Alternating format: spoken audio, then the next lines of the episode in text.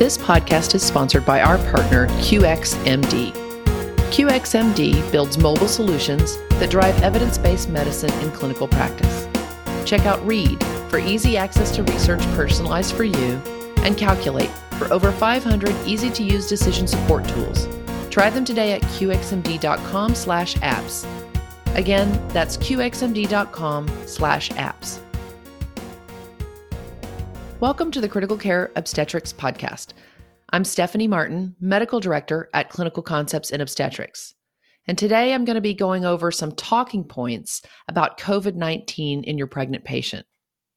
You know, it's really impossible to be taking care of pregnant women right now and not have COVID on your mind. But I find that the amount of information can really be overwhelming and sometimes conflicting and confusing. So I kind of reviewed what was available about COVID 19 and pregnancy right now and thought I would break down some, really some key facts.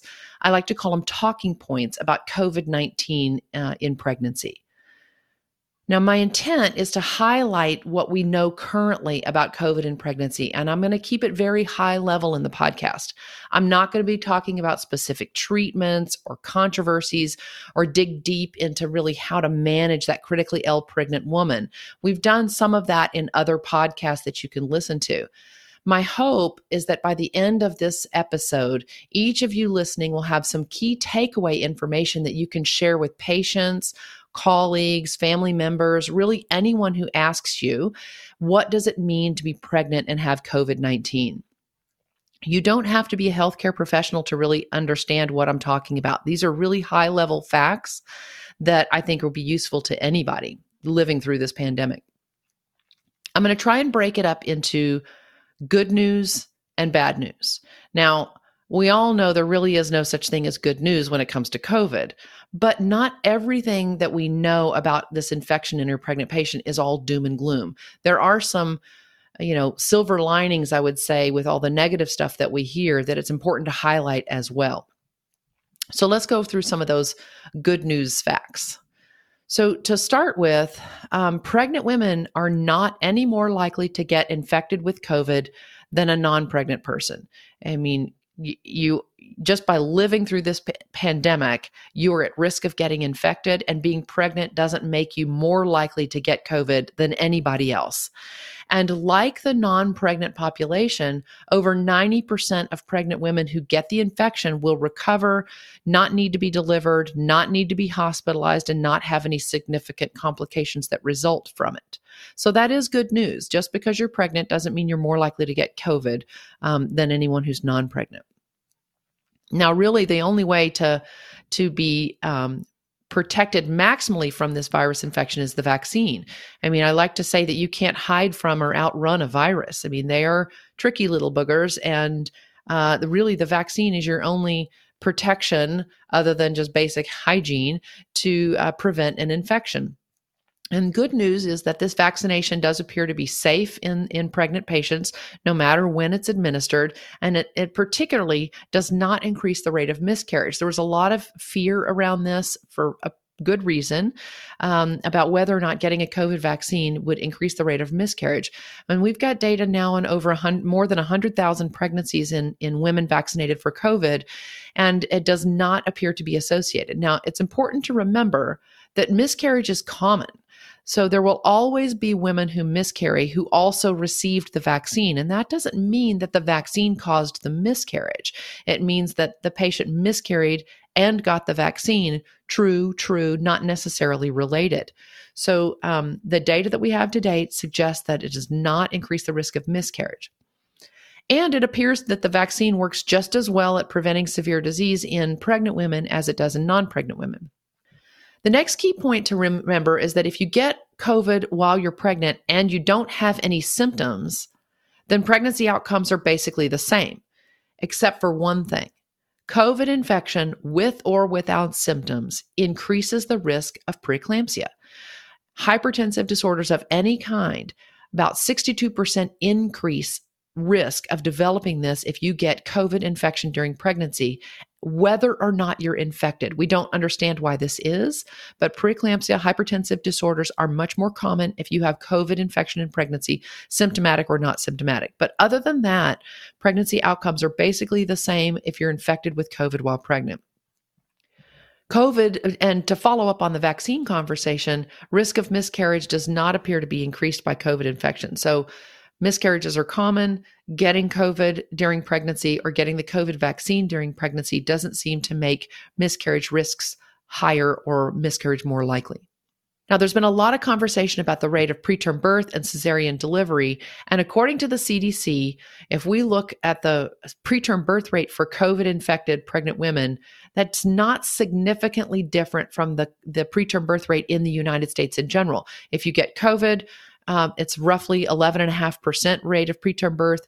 And uh, the overall rate of preterm birth in the US is 10%. That sounds like an increase. It's not statistically different uh, just because the numbers game.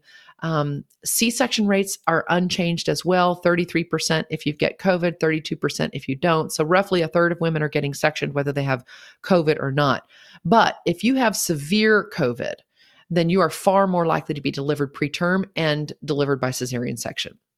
Now, another good piece of news babies that are born to COVID infected moms do not appear to do any worse than uh, because the mom had COVID herself.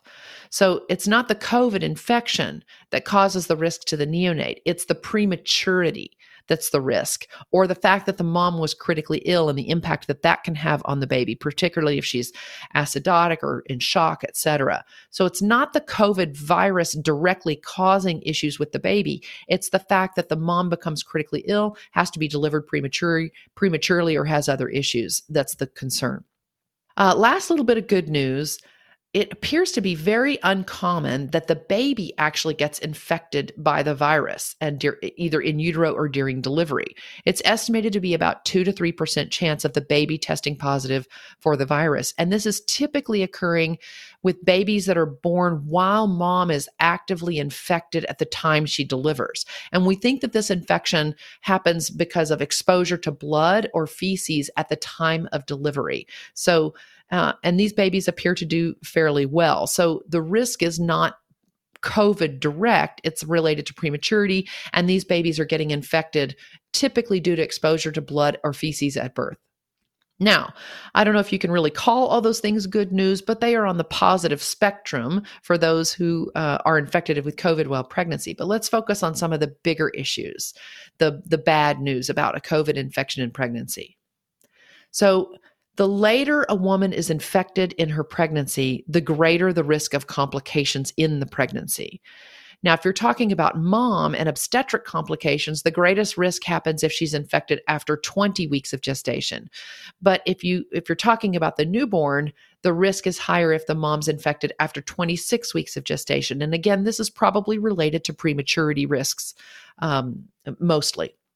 Now, those of you who are taking care of these women um, actively know that these women can deteriorate quite rapidly. One minute they're fine, the next minute they are not. And if a woman is symptomatic for COVID during her pregnancy, she's at much higher risk for complications, higher risk for deteriorating rapidly, and all of these complications could lead to ICU stays and even to death.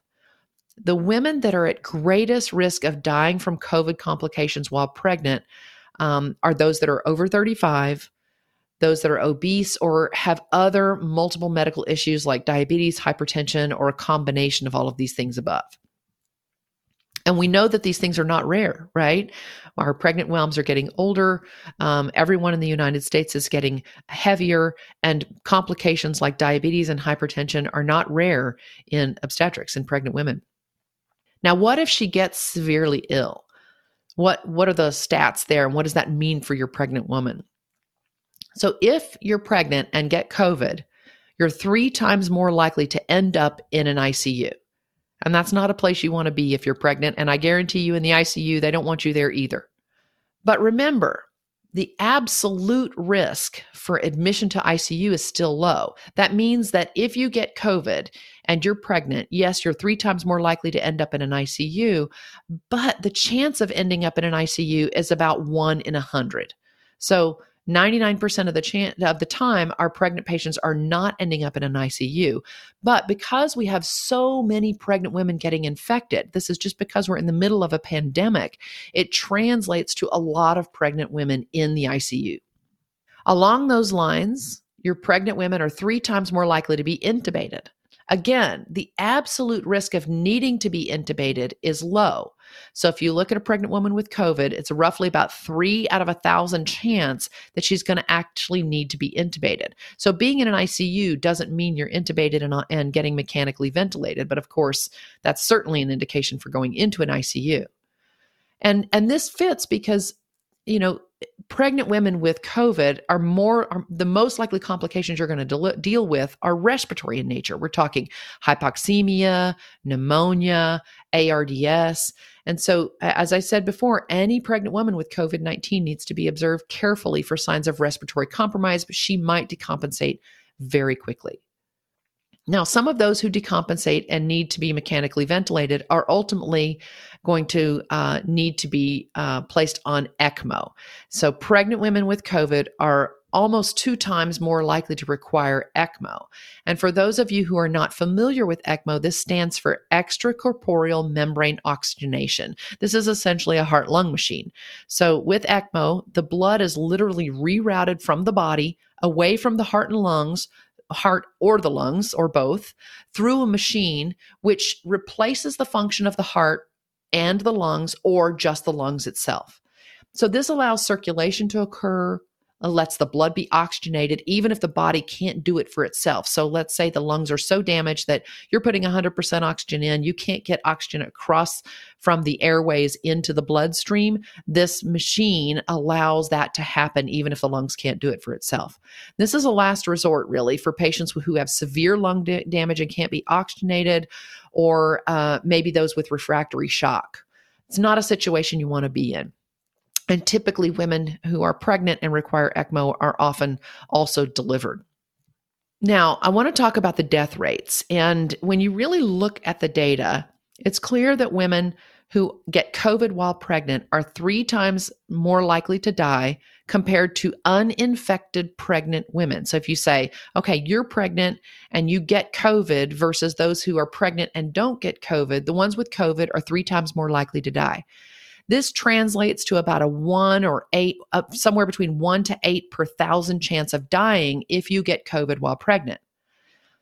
Interestingly, this is not that different from pregnant from non-pregnant women of reproductive age that have COVID.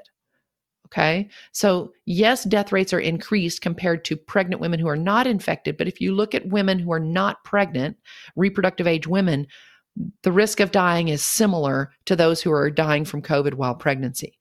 But because pregnant women are considered a high risk group, they're also candidates to get the monoclonal antibodies to treat or prevent a COVID 19 infection. So this high rate or this higher rate for death does make them candidates for the, the um, monoclonal antibodies. Now, the last of the bad news um, I'm sure there's more, but the key points that we're focusing on today is that stillbirth risk appears to be increased, and we don't really understand why this is so. And those of you who are in the trenches right now taking care of these patients, you're thinking of the patients that you've had in the ICU, and you've probably all, you know, experienced or know about patients who have suffered a stillbirth um, uh, and been diagnosed with COVID. Now, we know that critically ill women are at increased risk of stillbirth. That's not a surprise. But what we don't fully understand is what's the role of changing access to care. So during the height of the pandemic, you know, pregnant women either didn't have access to care or their access was changed, like telemedicine and not in person. And there was a lot of fear of seeking care because they didn't want to be exposed. So, you know, delays in seeking care, if there were issues or problems, they may not want to uh, go to a hospital or go to their doctor's office. Um, you know, especially remember back at the height of the pandemic when we didn't really know what the risks were, were and there were no vaccinations to try and prevent to prevent it. So we don't know how much of this is COVID itself, the complications of having critical illness, and how much of this was just differing access to care. Now, for the most part, the management of women with suspected or confirmed COVID is really the same as if they're not pregnant. The differences are going to be primarily related to managing the critically ill patient who requires mechanical ventilation and then delivery considerations for that critically ill patient. That's primarily where the focus is going to be differing um, when it comes to pregnancy and COVID. Now, we have other podcasts that review, you know, pulmonary physiology in pregnancy and intubation and all of that stuff. And I encourage you to go listen to them. Um, the real key take home message from those podcasts are that you need to remember that pregnant women are in a state of a compensated respiratory alkalosis. This means that whoever's caring for that patient with respiratory compromise with COVID needs to understand the normal blood gas ranges for pregnancy. Your lab slip is not going to reflect that. Uh, what's normal for a non pregnant patient is not normal for a pregnant woman. So it also means that the teams caring for these patients, especially when she's ventilated, need to know how to manage that ventilator to achieve those ABG targets. Additionally, Let's say she's not yet intubated. Um, while pregnant, we want to see her O2 sats above 95%. If she falls lower than that, then she's on a much steeper part of the oxyhemoglobin dissociation curve. And that means she's more likely to develop fetal hypoxemia. And then you're going to be in a scenario you really don't want to be in. And lastly, COVID 19 itself is not an indication for delivery. It's also not an indication for antepartum monitoring or testing once she's recovered from COVID. It's really the maternal um, condition, the maternal complications, or the state of the fetus that is going to dictate the care when it comes to delivery or um, outpatient follow up. So, hopefully, this has given you just some high level talking points when people ask you what do i need to know about covid and pregnancy? Just some you know some key things. Even if you just take home one or two that you can think of when you're asked you'll have some little nuggets that you can share with folks um, so they have a better understanding of what we know currently about covid and pregnancy. And you can listen to our other podcasts. We talk about respiratory failure. We talk about indications for intubation. We talk about dic management. Um, you know there's a lot of things that we cover that you know, whether the COVID is the inciting event or whether it's sepsis or septic shock. We've got podcasts on all of those things uh, to help you understand some of the more nitty gritty about caring for pregnant women with these complications. Thanks for listening. Don't forget to subscribe and leave us a review. You can learn more about our company at www.clinicalconceptsinob.com. You can also follow us on our Facebook page, Clinical Concepts in Obstetrics, on Twitter at OB Critical Care, and on Instagram at Critical Care OB. Email us or send a direct message for suggestions on future podcasts. For a list of references on today's topic, go to the Read app, qxmd.com slash apps, or our website. This podcast and music was produced by Austin Baird. Are you looking to create a podcast? Please reach out to NashvillePodcast at gmail.com. Once again, that is Nashville Podcast at gmail.com.